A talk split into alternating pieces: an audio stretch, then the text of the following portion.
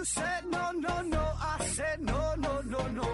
You say take me home. I said no, Perignon. You said no, no, no. I said no, no, no, no. No, no, no, no.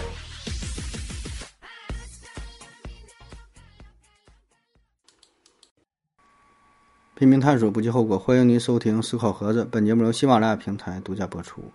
这一期呢，还是回答听友的问题啊。对，大伙儿有空可以关注一下我的抖音哈，抖音上搜索“思考盒子”，可以获取更多的视频内容。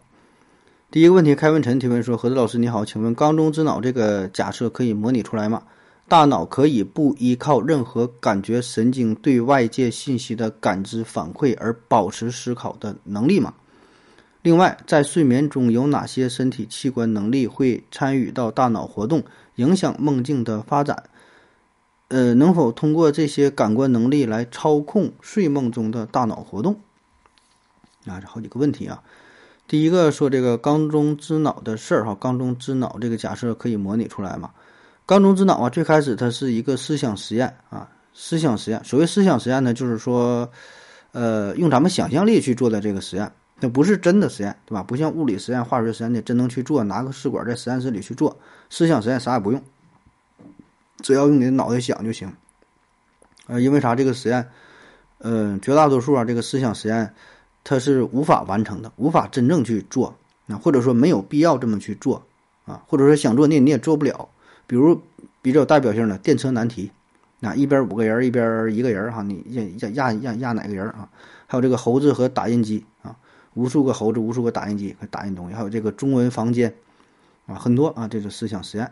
那么缸中之脑可以说是最有名的、最有代表性的一个思想实验了，对吧？你把大脑抠出来，放这个放这个一一个一个缸里边啊，里边有营养液啊，维持大脑的存活，然后连上电极，输入各种信号，哎，模拟人体的感觉，是吧？那么这个实验呢，在提出来刚刚提出来的时候，保证是不能实现，对吧？因为那个时候技术呢还不成熟。现在呢，当然也不成熟，但是现在呢，比过去啊，已经发展了许多了。嗯，你看前一阵马斯克不整这个脑机接口嘛，是拿这个三只小猪做实验，是吧？后来呢，有了这个元宇宙，啊，元宇宙不也炒得挺火嘛？现在好像差了，不咋提这事儿了，是吧？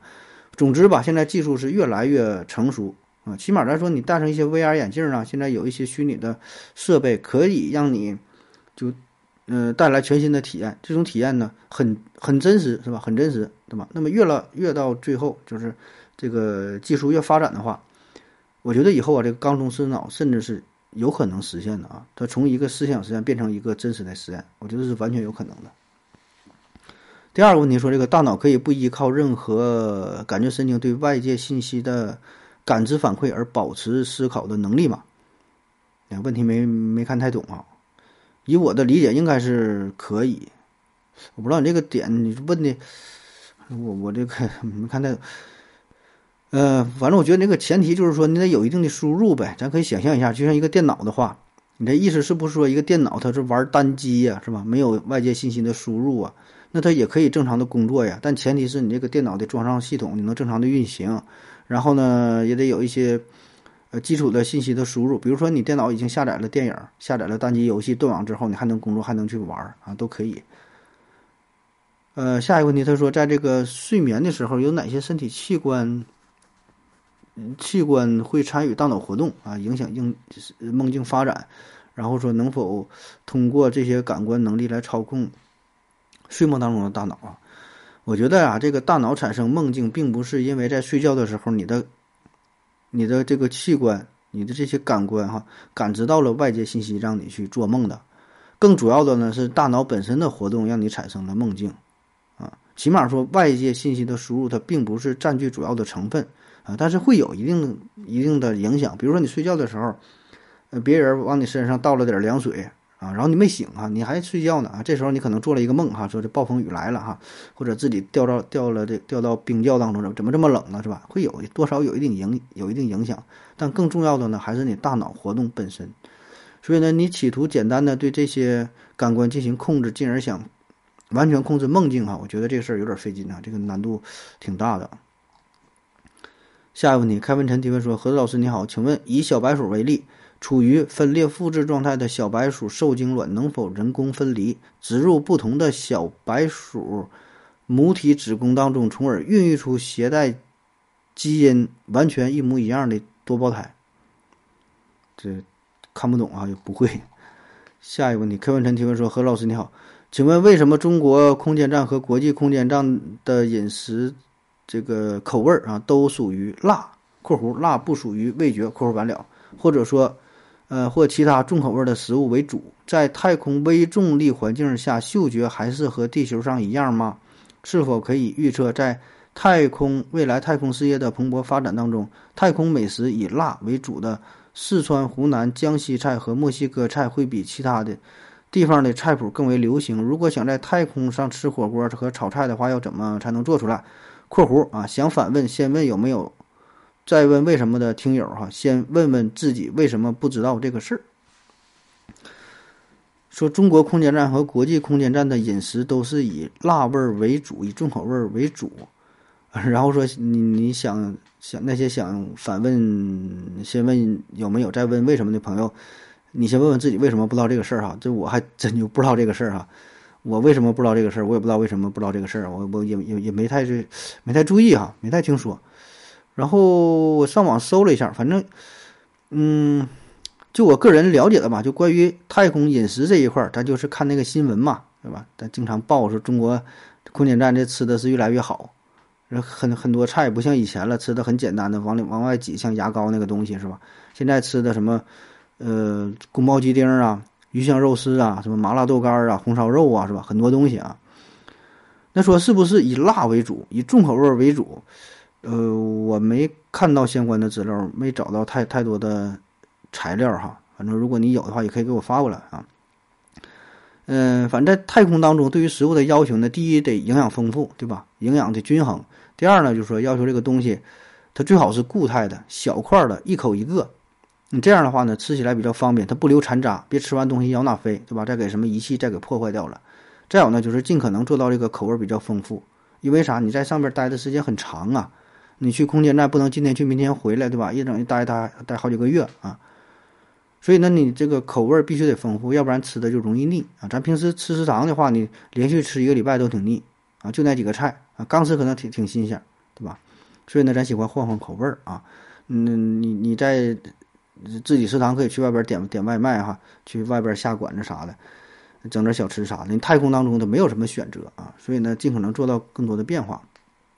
那么至于说是不是说这重口味的事儿呢？我觉得也有可能吧，因为咱不说了嘛，在这上面吃的比较少，所以吃多了就容易腻。但是，一些辣的一些重口味的东西吧，呃，可能会给味蕾更多的刺激啊，带来一些一些刺激，也是比较容易下饭啊，就容易激发呃宇航员的味蕾啊。当然，我这是强行分析一下，我不知道对不对啊。那么至于说什么时候能在上面吃炒菜、吃火锅，这个吧，现在看来可能还是挺难的。啊，因为这个还是跟它包装有关呐。你在太空当中，它一个真空的状态，你吃这玩意儿它都满满天飞是吧？当然，咱这里说的是真正的炒菜，真正的火锅，好去现场去做，平时咋吃，在那上面还咋吃啊？这个技术我觉得还是还是挺难的，对吧？如果想完全达到这种状态的话，你首先得模拟出地球重力的这个环境，对吧？只有在这种环境之下，你才能这么去做饭呢。啊，当然，如果说就想解决这个问题。啊，就想吃炒菜这个味儿啊，火锅这个味儿，我觉得可以从其他方面进行一下突破。比如说，你整一个封闭的大锅，像个大球子，在这里边炒菜加热，是吧？我觉得也能也能炒出来啊，也能做出来。但问题就是，咱们是否有必要啊？是否愿意花这么大的力气、这么多的时间、精力、人力、物力去解决一个宇航员吃饭的问题？毕竟呢，现在我们还有更多更多的问题要去做啊。而现在这个吃的也已经。还好了，所以不会把更多的精力放在，呃，研究宇航员吃火锅这个问题上面啊。等到以后技术逐渐成熟之后，嗯，这是一个附带品，就是说别的技术成熟了，哎，我们可以把这个用在饮食上，对吧？可以做出更好的炒菜、更好的火锅啊，宇航员呢可以吃的更加的美味。下一个问题，柯文晨提问说：何子老师你好，我敢肯定自己有光喷嚏反射（括弧就是当突然出现）。在强光环境当中，视觉信号会跨越三叉神经传递到控制喷嚏反应的脑区，进而发出打喷嚏的指令，出现喷嚏反射现象（括弧完了啊）。请问有些人具有的联觉联觉能力是否也同光喷嚏反射一样的原因？有没有可能是感觉信号的传递过程中传到了别的感官神经通路上，进而呢引发了感觉？呃，进而引发了感觉出现。感觉并联出现的现象，注释啊，联觉。举个例子说明，就是有些人可以听并且见到声音的颜色。（括弧俄罗斯艺术家康定斯基一些绘画作品就是这样创作出来的。）我靠，这个问题比较专业哈！你说的这些词儿，很多东西我都不知道，我都没太听过啊。这个光喷的反射哈，这个这个词儿，这个词儿我倒是听过，那具体什么原因，这也不太懂，好像研究的。现在有没有什么统一的医学上的说法，也不太知道啊。呃，说这个强光使人打喷嚏啊，这个并不是新的课题了，老早之前就有人注意到了啊，在古希腊时期，起码就有人研究过。亚里士多德呢，曾经在他的著作当中描写过这个有趣的现象。他推测呢，可能是因为阳光的热量，晒太阳热呀，它这一热就提高了鼻腔里的温度，进而呢是激发啊，就是触触发咱们出现这个打喷嚏，太热了晒的。但是在十九世纪早期，嗯，弗朗西斯·培根曾经做过一个实验，他描述说，如果人闭着眼睛走在阳光里，就不会打喷嚏。那你看，这个跟亚里士多德说的就不对了。所以呢，培根推测说，可能是阳光刺激了眼睛啊，眼睛流泪，泪水呢从鼻泪管啊流到了鼻腔里，然后鼻腔受刺激才开始打喷嚏的，对吧？而不是说直接温度。你要温度的话，闭眼睛，它鼻腔温度它也高啊，是吧？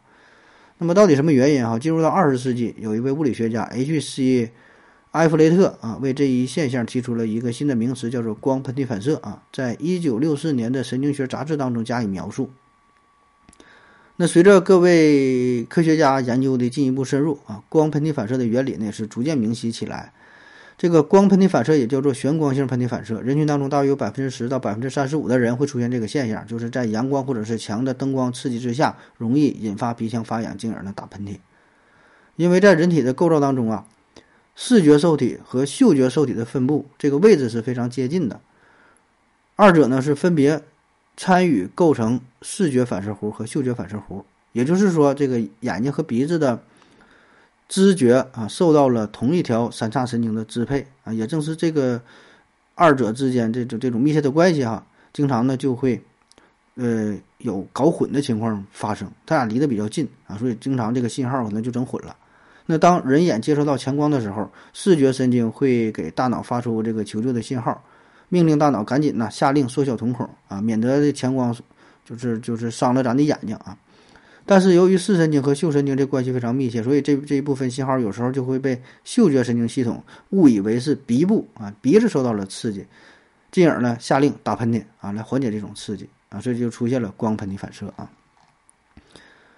然后你又提到了说这个联觉这个事儿，说这个跟联觉的关系啊，啥叫联觉？联觉呢本来是呃一种通道刺激，呃能引起该通道的感觉啊，现在呢就是就是。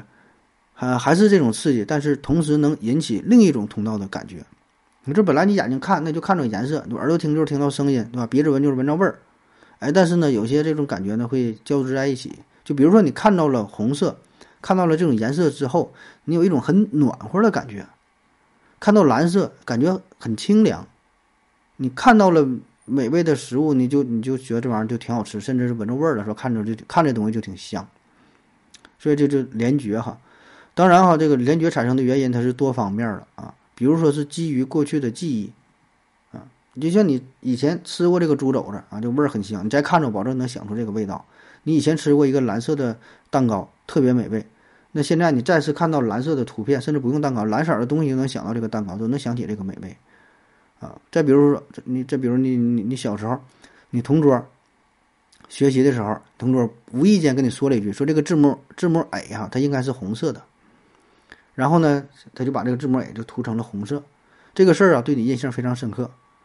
那么过了很长时间，你仍然记得这个事儿啊，所以呢，你再次看到字母 A 的时候，你就觉得它应该它是就红色的，虽然它是白色的，或者是其他什么颜色，或者是没有颜色啊。那么这个与光喷嚏反射，你说这个事儿，嗯，反正不知道，我也感觉没有啥联系吧，可能。下一个问题，K 文晨提问说：“何老师你好，呃，为了减少被其他听友反问这个定义那个定义，还有回复评论与问题高。”高问题关联度不高的情况啊，我以后提问方向还是专业一点为好，尽可能用已经获得社会普遍认同的，或者在科学相关领域取得共识的文字词句，来构建每一个问题的逻辑和语序。这样，如果为节目出品方增加筹备的难度，就莫怪我了。盒子老师别介意啊。啊，这无所谓，你愿意咋问咋问呗哈，就觉得好的就说，觉得不好的我就我就不回答就完事了呗。你这个问题这个权利在你身上啊，回答问题的这个权利是在我身上。下一个问题啊，K 文晨提问说：何老师你好，有时候啊很多东西我们都想完美处理，但好像又没门儿啊。比如说干电池、纽扣电池、旧手机、水银温度计、U 盘坏了的电脑等等，随便处理好像对自己隐私不利，对环境不利。还会把危害转转移给他人啊，呃，这总在打扫卫生时让人困惑。请问这些常见的生活物品有哪些比较完善的回收解决方案？能不能给我们讲讲？尤其是容易摔碎的水银温度计、堆积如山的各种废电池，以及坏了不能用的手机啊？感谢解答。啊，说这些旧的垃圾怎么怎么处理是吧？你这个参考垃圾分类也就完事儿了呗。那你像 U 盘呐，或者是。什么电脑是吧？有一些信息，还有手机是吧？这些信息怕被暴露，我觉得那你就用物理解决方式呗，拿大锤给它砸稀碎稀碎，我就不信这玩意儿还能还原了。你就砸砸成粉末状了，这也也能还原吗？这我不太懂啊，我觉得是够呛啊。然后呢，你就参照这个垃圾分类，像这个干电池属于有害垃圾，旧手机呢属于有害垃圾啊，也有一部分是属于可回收垃圾。嗯，当然，我觉得咱绝大多数人这个旧手机坏了，你不会直接扔掉是吧？这玩意儿你家里多有多有钱呢？你可以这个旧手机换盆儿啊，是吧？反正咱们小区下边经常有人这么喊啊，起码能卖点钱，卖个三块五块的啊。那水银温度计这就属于有害垃圾，直接扔了就完事儿了。U 盘呢是属于啥？属于可回收垃圾吧？电脑呢？电脑这也属于电脑坏了，这是属于什么？可回收和有害吧？应该。当然这也可以卖钱。那如果你要担心的话呢，你可以把。呃，你的硬盘当中，你不怕有东西怕人恢复吗？啊，你就多多存点这个电影，啊，多存点小电影，使劲存，给它存满了。所以这别人看了之后，他就看呗，是吧？这有啥隐私的？这玩意儿都从网上都能都能下载了，是吧？下一个问题，思维盒子，思维盒子提问说：盒子啊，有一期节目里啊，你说没有人能过好一生，佛陀应该可以过好一生吧？啊，说。没人能过好一生是吧？这话说的绝对了啊！你说佛陀能过好一生，这一个人呐，能否过好一生，这有两个层面的事儿啊。第一个呢是自己对于自己这一生的理解、自己的感受；第二个呢就是他人对于这个人一生的评价。那如果说啊，从咱外人的眼光来看，佛陀这一生，我觉得应该是过得不好啊。起码我个人来看，我感觉他过得不好啊。就从咱们普通人的标准，他是不他不完美啊，他过得一点都不好。刚出生七天，母亲去世了，就这一个事儿，你觉得是好吗？保证是不好啊。幼年丧母，然后呢，本该是活泼无忧的、无忧无虑的这个童年，他却陷入到了深深的关于生死啊一些重大问题的思考与纠结，整个人非常拧巴，非常痛苦。后来呢，有了妻子，有了孩子，但是他却抛弃了妻儿，在咱。就世俗的眼里啊，这叫啥？抛妻弃子，然后开始修行啊。那修行的道路上也是无比的艰难，无比的坎坷，又差点被饿死了，又怎么的？反正真是很多很多磨难呗。那修成正果之后，也是被人误解啊，甚至是被人污蔑。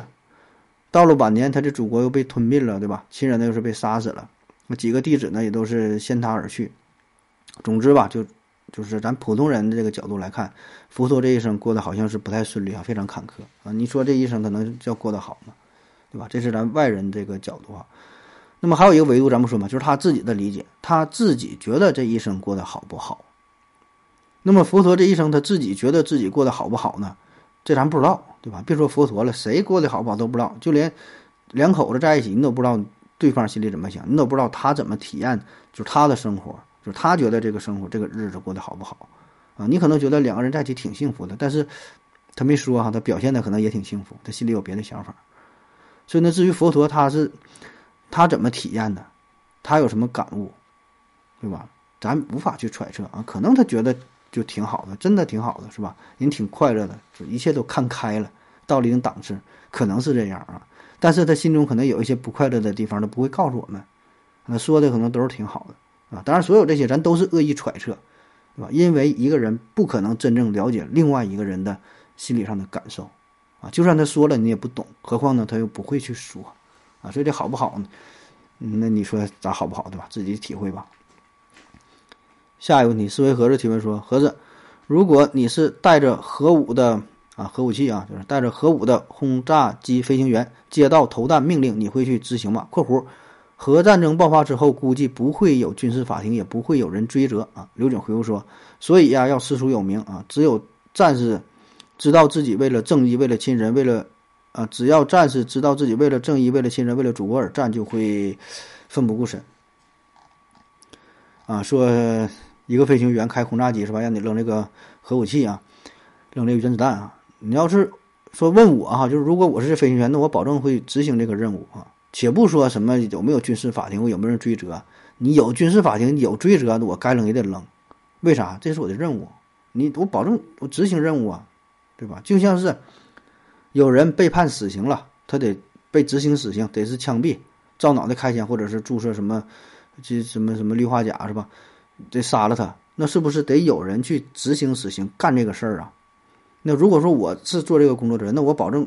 我就去干呐，因为我是虽然我杀人了，对吧？这也是在杀人，但是这是我的工作，啊，我的我的职责，对吧？咱咱这说的最最最最 low 的话哈，没有什么什崇高的荣誉，什么为了祖国为了国家，我不干这活不给我开工资，对吧？你让我去杀这个死刑犯，我杀了他到月一个月给我两千五，我当飞行员了，让你去投弹，你不投弹回来回来回来你你上去不给你枪毙了，你你你管干啥的是吧？这不就是你的工作吗？你该干啥就干啥呗。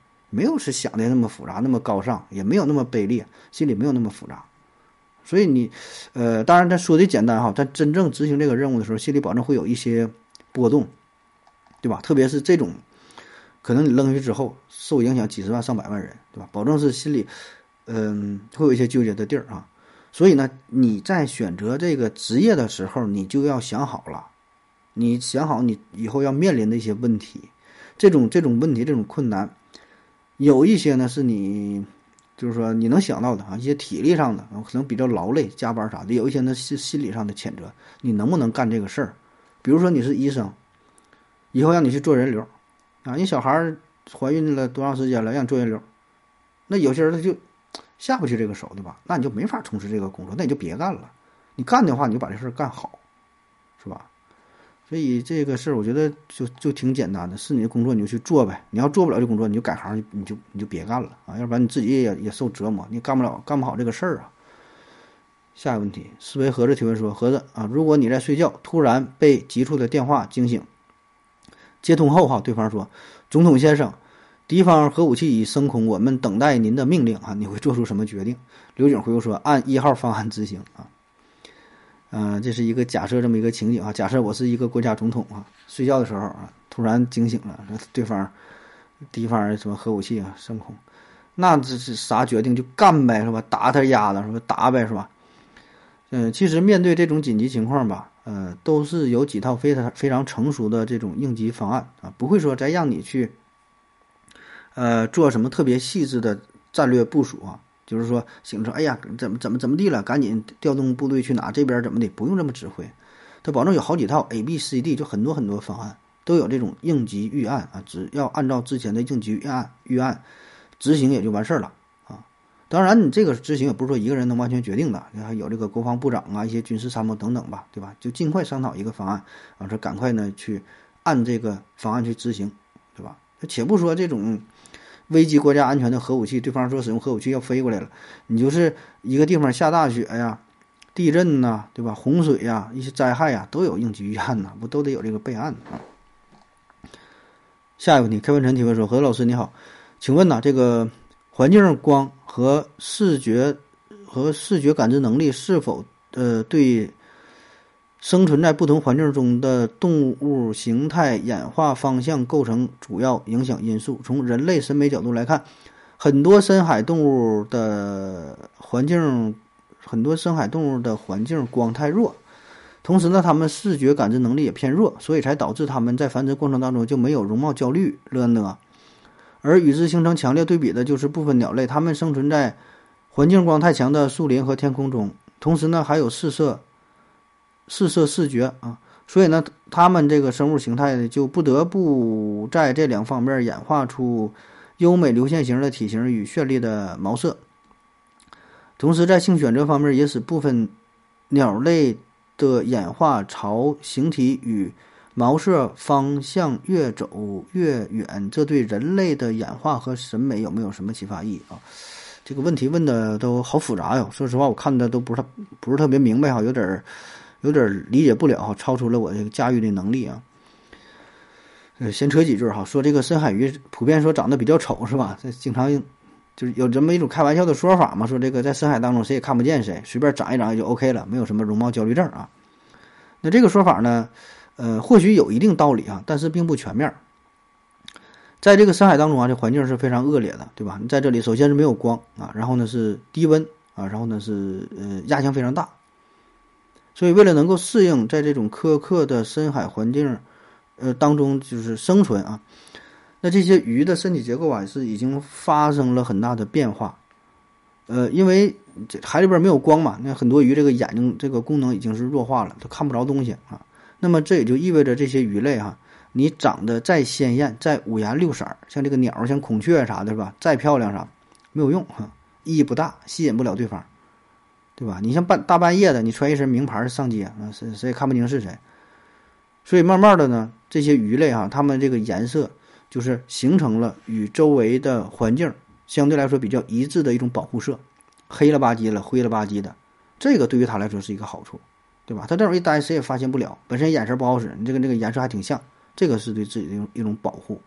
然后呢，在深海当中啊，有一些鱼它不长得很奇怪嘛，那个嘴叫地包天儿啊。咱咱东北话说叫地包天，就是那个下巴挺大，往前往前突出，突出这么一大块儿，那说明啥呢？它吃东西的时候，它是从下向上去捕食，因为眼睛在上边，它这个嘴呢从下往上兜着点儿，就是向上视野呢相对来说还能开阔一点，因为越往上保证是光线呢相对能亮一点，越往下保证是越暗。它往上边瞅，可能说还能方便它看点东西，所以呢，最后它这嘴呢就成为了一个。